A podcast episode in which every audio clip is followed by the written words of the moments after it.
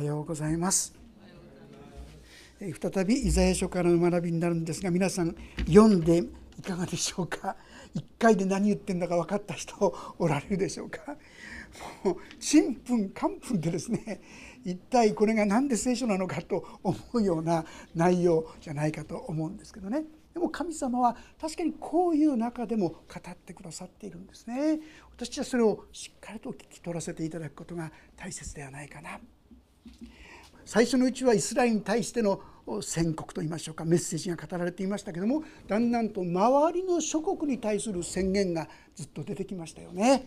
バビロンとかですねあるいはこのモアブとかですね、え、いろんな国々に対するこの裁きについてずっと語ってきました。それは神様は実にイスラエルの民だけに目を留めているかのように見えますがそうではない周りの方々違法人そういったころにもしっかりと最初から目を留めていたくださっていたことが分かるわけですよね。そういう中で今日はもう一度バビロンに対しての言葉そのことを通してもう少し深くですね見させていただきたいと思うんですが21章の1節から読ませていただきます。海の荒野についての宣告ネゲブに吹きまくるつむじ風のようにそれは荒野から恐ろしい地からやってくる厳しい幻が私に示された。裏切る者は裏切り荒らす者は荒らす。選むよ登れメディアよ囲め全ての嘆きを私は終わらせる。まず一体何について言ってるのかってことですがこのですね海の荒野についてって書いてあります。海の荒野って何のことなのかな？まあこういう前後関係を見ていくと9節にはこうあります。9節の後半ですね括弧の中に「倒れた」バビロンは倒れたその国の神々の全ての刻んだ像も地に打ち砕かれたと記されていますね。このことからあこれはバビロンのことを言っているんだなということが想像できるかと思いますね。バビロンというのは覚えていらっしゃいますか？バビロン捕囚といってユダヤ人たちがですね非常に苦しい目を受けましたそしてこのバビロンに連れて行かれてしまう捕囚されるそういう国でありますがあらかじめ言ってきますとこれはまだ実現してないんですよずっと先に起こる事柄をイザヤを通して予言されている出来事です将来においてバビロン捕囚されてしまうさらにそのバビロンの国がどうなるかということがここに予言されているってことなんですよ。随分先のことまでですね神様は語ってるんだなってことがお分かりいただけると思います。でこれはですねバビロンという国がどんな国であったかということをある程度知ることによって理解できるかと思うんですが、まあ、これはですね空中庭園とかですね今でも世界の七不思議と言われるすごい文明といいましょうかもう発展した国だったんです。城壁たりがですねものすごいまあ、これちょっと数え間違いじゃないかと思うんですがある時に90メートルの高さのですね城壁ができてるんですがもしかしたらこれ9メートルと違うかなと思ったりもするんですがとにかくですねすっごい城壁厚さもものすごい城壁がずっと町中何十キロにわたってですねできてる。すごいそんなことがですねこの時代ですよ皆さん。できてる国だったんですよ。ですから誰もこのバビロンが滅びるなんてありえない。こんな強い国を見たことがない。そう思われていたバビロン。でもそのバビロンがなんと滅びるとこういうことなんですね。そのことを見ながら言うんですがここにですね「エラームよう登れメディアを囲め」って書いてあります。このエラームというのは今でいうペルシャです皆さん。ペルシャの国とそしてメディアまあこれメドペルシャなんて言ってですねこの国があのバビロンという国を滅ぼすんです。ちょっと思い出すためにですね今の現状を言いますが今現状はアッシリアという国がいいですか？イスラエルとかユダとかアラムとか周りの国々を攻めている。こういう時にです。そのアッシリアを将来はアッシリアが滅ぼされてバビロンがそして今度はそのバビロンが滅びるという随分先のことを予言している言葉なんですね。さその時に3節それゆえ戦慄が私の腰に満ち子を産む時のような苦しみが私を捉える。私は心乱れて聞くことができない。恐ろしさのあまり見ることができない。私の心は迷い戦慄が私を襲った。私が恋したった黄昏も私を怯えさせるものとなった、まあ、これはですねこの時ある意味でイザヤはある意味ではイスラエル人のような心になってあるいは神様の心のようになってここで語っているということがですね読み取れるんですが彼らは非常にある意味で心騒いだんですよ。でもね現状を言うとバビロン保守されてるわけですよユダヤ人は。まあまだまだ起きてないんですよ。これからバビロン保守されるんですがそのバビロン保守しているバビロンの国がやがて滅びるっていうんですからこれはイスラエルにとって喜びですよね。はよかったよかったやっぱりやってくれたかなんてですねそう言いたくなるような事柄なんですがその時にイザヤはそれゆえ戦慄が私の腰に満ち子を産む時のような苦しみが私を捉える。私は子供産んだことないですからその苦しみわからないんですが陣痛のようなものすごい苦しみがある一体何を言ってるんでしょうか後でもう少し詳しく見ますがここに神の預言者イザヤの心でありそれはまた神の心が記されているということができるかと思います。それゆえに私の心は迷い実はですねバビロンの中で70年間イスラエルは過ごしたんですよ。そうするうちにある者たちは非常に高い地位につくようになってきましたね。まあ、大臣のような立場に立つ人たちもいたりしてそれなりに平安な生き方ができるようにもなってたわけですよ。ところがバビロンが滅びるってことはその方々のそれも全部取り去られちゃうわけでしょ。複雑な気持ちですよね。バビロンからは助け出されたいと思うしでも今生きている彼らの生活がめちゃくちゃにはなってほしくないし複雑ないろんな気持ちがそこにあるかなと思いますね。そればかりか？実に神の思いは彼らバビロンすらも滅びることは神の御心ではない。そういうことがですね。後から分かっていただけると思います。さて先に進みます。5節。彼らは食卓を整え座席を並べて食べたり飲んだりしている。立ち上がれ市長たち。盾に油を塗れ。主は私にこう言われた。さあ見張りを立たせ。見たことを告げさせよ戦車や2列に並んだ騎兵。ロバに乗る者やラクダに乗る者を見たならよく注意を払わせよ実はこれはですねダニエル書というところの5章というところに細かく記されています。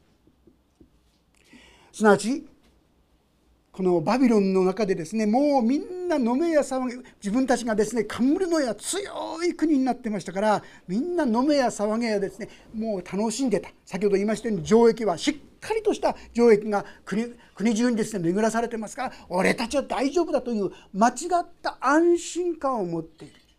そのバビロン彼らは何をしたかと言いますとエルサレムから持ってきた神殿に置かれていた奉納されていた金の器銀の器そういったものを持ってこいってこのベルシャサールってですねその王様が言ってそうして彼らがですねそれを持ってくるんですよ。そしてみんながその器で飲んだり食べたりした。まあ、何のことはないどこどこの国のみんな自分たちが征服したんだ勝利したんだそんなおごり高ぶりが彼の心にあったんですが神様は決してそのことを軽く見過ごしにはしませんでした。その時に一つの指が現れたんですね。そして字を書くんですよ。一つのですね言葉を記すんですけどもそれはあなたはもう足らないことが分かった。あなたの知性はここで終わるっていうそういう予言そういう言葉だったんですね。これはダニエルという人がそのことを解き明かしています。ダニエル書の5章のとこですね後で詳しく読んでくださったらいきさつが分かっていただけると思います。さあ彼らはですねそういうことで「ああ俺たちはなんていう幸せなんだ俺たちはなんていう強い国なんだ」喜んで宴会騒ぎをですねしたわけですけどもその時に神様は「立ち上がれ市長たち盾に油をね」ってこういうんですね。これはメドメドペルシャと言いましょうかメディアペルシャの民たちをあなた方は戦いの備えをせよということです。あなた方によってこのバビロンは滅ぼされる。実際に起こるもう100年以上前にですねこういうことが全部聖書には記されているんです。で主は私にこう言われた。さあ見張りを立たせ見たことを告げさせよ。戦車や2列に並んだ騎兵ロバに乗る者やラクダに乗る者を見たならよく注意を払わせよ。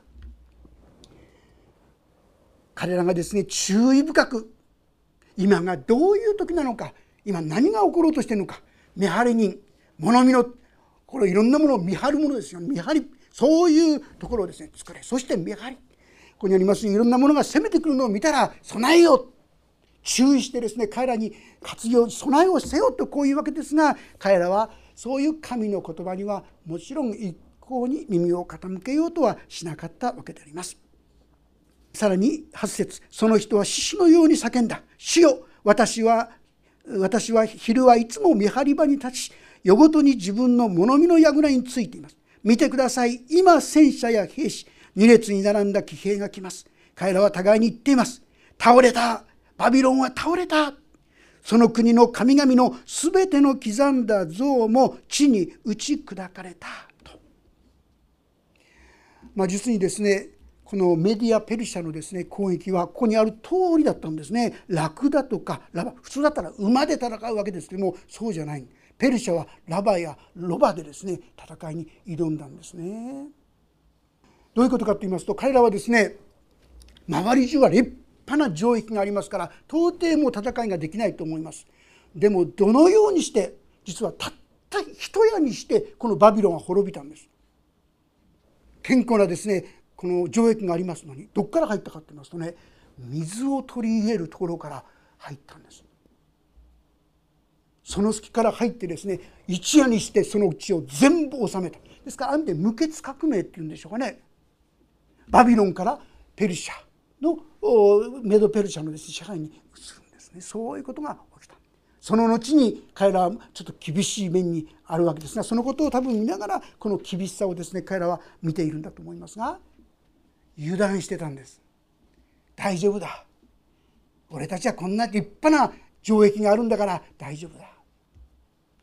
でもなんとたやすくたった一日にしてあの堅固なですね町であったバビロンが滅びた。これ警告でありますね。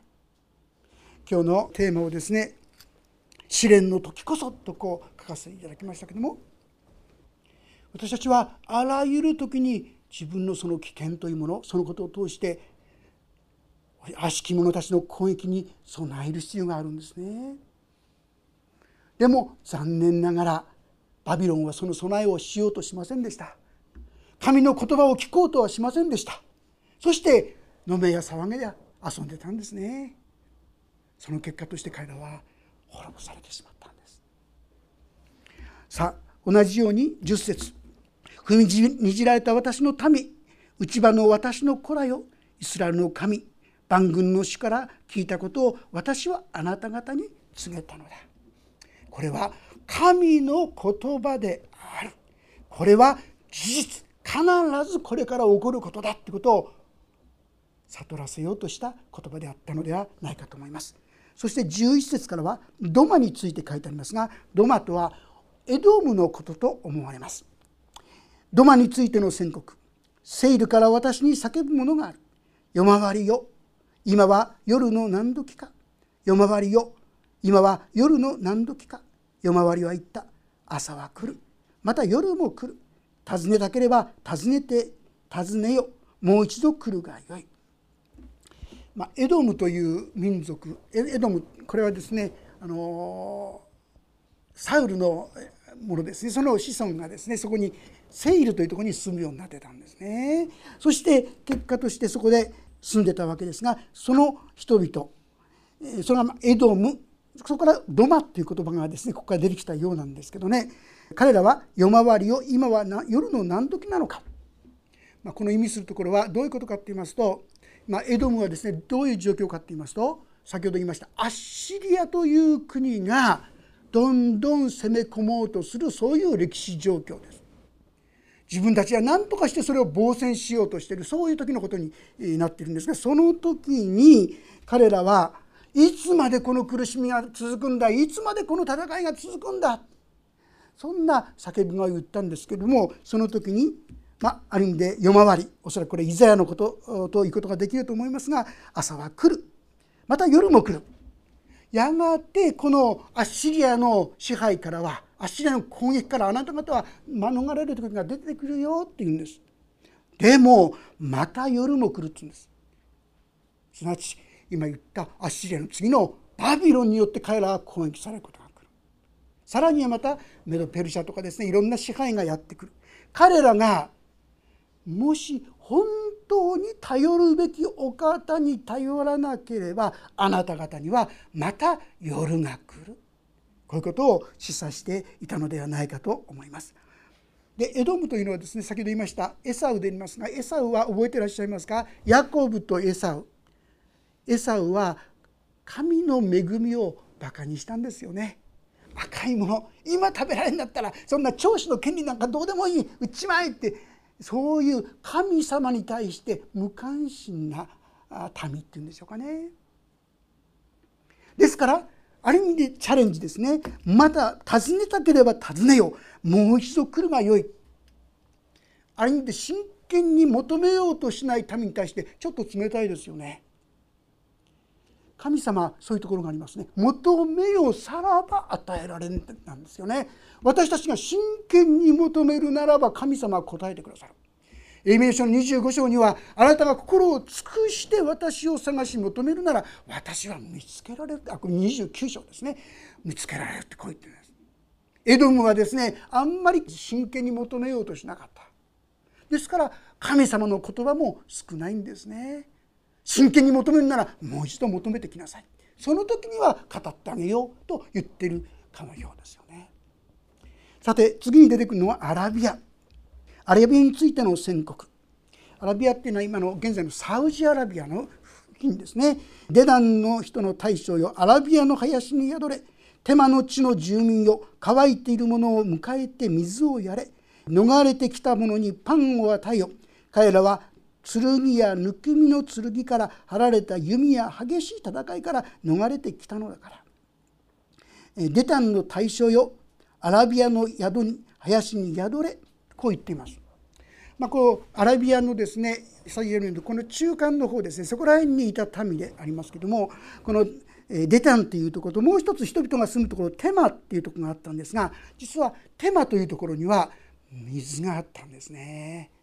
オアシスのような場所ですそこから水がよく出てたんですねですから彼らもアッシリアからですね非常にこう苦しい圧迫を受けて苦しむんだけど彼らが逃げてきたら助けてあげなさい。水をあげなさい。そしてですねパンを与えよ彼らは剣や抜き身の剣から張られた弓や激しい戦いから逃れてきたのだから。これ神様の心がですねあるように思います。すべて疲れた人重荷を負っている人は私のところに来なさい。私があなた方を休ませてあげます。まさしくこの心ですよね。あるいはあなた方のうちに乾いている人がいますがその人は生ける水の川この水イエス様を信じなさい。そしたらあなたの心の底から生ける水の川が流れてるようになると言いましたよね。イエス様は弱っているもの乾いているもの苦しんでいるもののすぐ隣にいるんですよね。そしてそこに恵みと祝福を与えようとしてくださっている。このアラビアにおけるその歩みに対して神様はこんな言葉をそういう意味でかけてくださっているわけであります。16節。誠に主は私に仰せられる雇い人の年季のようにもう一年でケダルのすべての栄光は尽きる。ケダルの勇士たちは残るいては数少なくなる。誠にイスラエルの神主が告げられる、まあ、このような神の言葉にもかかわらず残念ながら人々は神のところになかなか来ようとしないそして民は少なくなってしまう、まあ、そんなことをも予言しているわけであります。さあ一体この箇所私たちに何を語っているんでしょうかまず第一に私たちは神の心というものを共に、え覚えたいと思うんです。ルカの福音書の19章41節。42節。いや44節までですね。もし開けられた方はご一緒に読んでみましょうか。ページ59ページ。新約聖書ですね。ルカの福音書の19章の41から44よろしいでしょうか？開けられた方はそれではご一緒に読みたいと思います。3はい。エルサレムに近づいて都をご覧になったイエスはこの都のために泣いて言われた。もし平和に向かう道をこの日お前も知っていたら。しかし今それはお前の目から隠されている。やがて次のような時代がお前に来る。敵はお前に対して類を築き包囲し四方から攻め寄せそしてお前と中にいるお前の子供たちを地に叩きつける。彼らはお前の中で一つの石も他の石の上に積まれたままに残してはおかない。それは神の訪れの時をお前が知らなかったからだ。イエス様はエルサレムに向かって涙したああエルサレムエルサレム。神の言葉が与えられ神の民と言われたこの民がなんと神に退けられる。神に逆らい神を無視した言い方をしついに神の裁きを受けなければならない。皆さん神様は裁くことを喜んでなんかいないことをご存知でしょうか？神様は悪者だからといってそのものが滅びることをちっとも喜んでない。イエス様がこれを語ったのは紀元後約30年頃のことですよね。30年頃に人々にこの今ルカの19章この言葉を読みました。でもこれが実際に起きたのはそれから約40年後です。まだそんなことが起きてなかったエルサレムの神殿も立派に立っていた。町も素晴らしかった。でもこのことあなた方が神の訪れの時を知らなかった。として涙してるんです。皆さんこの心と同じ心がこのイザヤの心だ。ということなんですね。彼らが滅びる。このまま言ったらバビロン滅びる。でもそれは喜んでじゃない。彼らが立ち返ってほしい。彼が本当に神の憐れみを神の恵みを知るものとなってほしいでも彼らは神の御声に身を傾けようとしなかったいかがでしょうか？私たちももしかしたら神様のこのこのような語りかけを無視して聞こうとしていないそういうことがあるんじゃないでしょうかね。ローマ人への手紙の2章の言葉もちょっと読んでおきたいと思います。ローマ人への手紙2章。ローマ人への手紙の2章。2章の4節からの言葉をちょっと読ませていただきます。ローマ人への手紙の2章の4節。それとも神の慈しみ慈しみ深さがあなたを悔い改めに導くことも知らないでその豊かな慈しみと忍耐と寛容を軽んじているのですか？あなたはかたくなで悔い改める心がないために神の正しい裁きが現れる見怒りの日の怒りを自分のために蓄えています。神は一人一人その人の行いに応じて報いられます。忍耐をもって善を行い栄光と誉れに誉れと朽ちないものを求める者には永遠の命を与え利己的な思いから真理に従わず不義に従う者には怒りと憤りを下されます。悪を行う全ての者の上にはユダヤ人をはじめキリストギリシャ人にも苦難と苦悩が下り善を行う全ての者にはユダヤ人をはじめギリシャ人にも栄光と誉れと平和が与えられます。神にはエコひいきがないからです。神様は旧約の時代からこのイスラエルの民だけではないその周りの方々に対しても全ての人に対して実は愛の心慈しみの心を持っていてくださるんです。ただ彼らがこの神に対して心をかたくなにしてしまうためにその言葉が彼らのものにならない。神様は一人でも滅びることは神の御心ではない。これがペテロの手紙の言葉ですよね。聞いてくだされば結構ですがペテロの手紙の3章の言葉を読ませていただきますと「主はある人がたちが遅れていると思っているように約束したことを遅らせているのではなくあなた方に対して忍耐しておられるのです。誰も滅びることがなく全ての人が悔い改めに進むことを望んでおられるのです。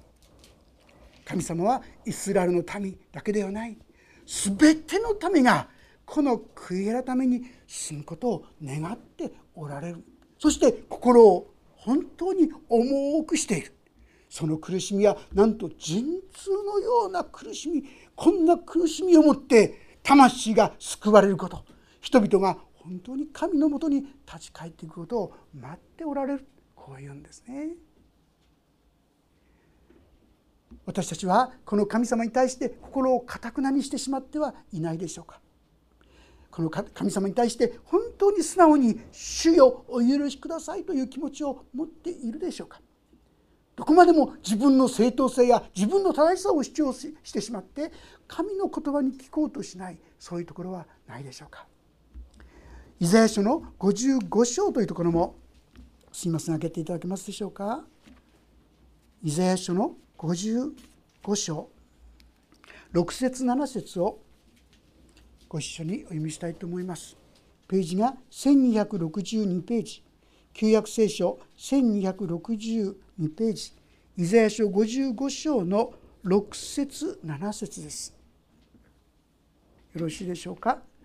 イザヤ書55章6節7節3はい「主を求めよお会いできる間に呼び求めよ近くにおられるうちに悪しき者は自分の道を不法者は自分の計りごとを捨て去れ主に帰れそうすれば主は憐れんでくださる私たちの神に帰れ豊かに許してくださるから神様はバビロンの滅びを語りましたあるいはアラビアの滅びをあるいはエドムの滅びを語りましたがそれはただそのことを伝えるという意味ではありません私たちも同じような心がないか？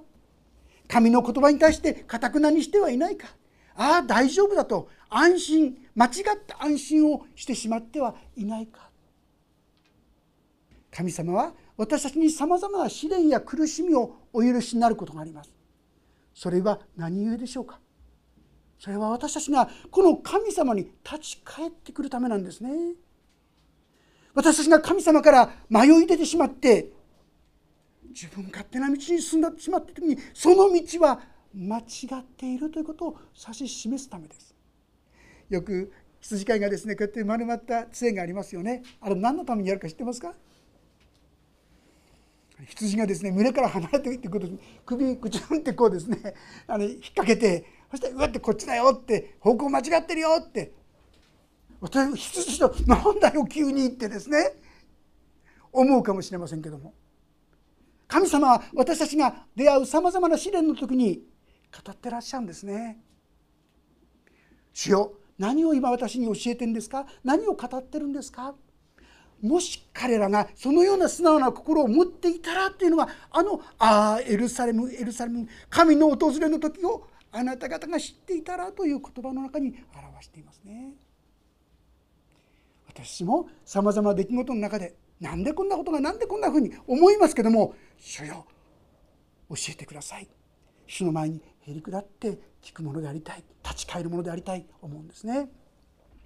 ヨハネの15章の中には「私はブドウの木であなた方はその枝です」ってあります。ブドウの木に私がとどまっていなければ実を結ぶことができませんって書いてあるんですね。でもですねあの言葉の中に一番最初第一節に書いてあるのは「私はブドウの木です」そして「私の父は農夫です」と書いてあるのご存知ですか？私たちはイエス様につながることを非常にこう強調してそのことは大切なんですけども。でも父は農夫です。農夫ってやることがあるんですよね。何ですか？実はブドウが実を結べるように剪定されるんですね。えー、ってもったいないって思うほどにですね剪定することがあります。先日もですね実はあのみかんの実がたくさんなってるんですね。あいいなと思ったらですね農夫がどうしたか。半分ぐらいみんな取っちゃうんですよ。なってるんですよ。これ残してればみんなみかんになるのに、でも全部と半分ぐらいになっちゃう。でないと惨めな実のないみかんになるそうですね。私たちの理解ではお呼びがつかないけども実はその選定があって初めて本当に良き実が結んでいく結ばれるわけですよね。私はそんな時苦しいですよ。辛いですよ。なんで神様こんなことするんですかって思いますよ。でもその時にそうではなくて主よこれは何を教えてるんですか？何を語ってるんですか？主の前に立ち返って主に聞くという姿勢を身につけていきたいな。そう思うんですね。その時に本当にイエス様が涙しながら「ああエルサレムエルサレム」と嘆いた祈りが私の心が分かってくれたんだね。私はあなたが本当に慰められることあなたが本当に満たされること豊かな実を結ぶものとなることを願っているよ。私の目にあなたは高価で尊いと語る主の御声を聞くことができるんではないでしょうか。このアラビアのようにあるいはエドムのようにあるいはバビロンのように分かっていながら自分の心をですね高ぶらせてそうして神の裁きに遭う。彼らの要因ではなくて本当に自らの過ちを認めて主の恵みの道に進んでいくお互いとされていきたいと思います。お祈りをいたします。天のお父様あなたがこのために語ってバビロンやあるいはアラビアやあるいはこのエドムの人たちさえも惜しまずに惜しまずというよりも本当に彼らのことを思って彼らが立ち返ってくることを願っておられたように。神様今私たちがいつも神と共に歩むようになることをあなたが待っていてくださることありがとうございます。でも私の心はすぐにあなたからはぐれて死よこの世の快楽やこの世の映画を求めてしまう。愚かな者たちです。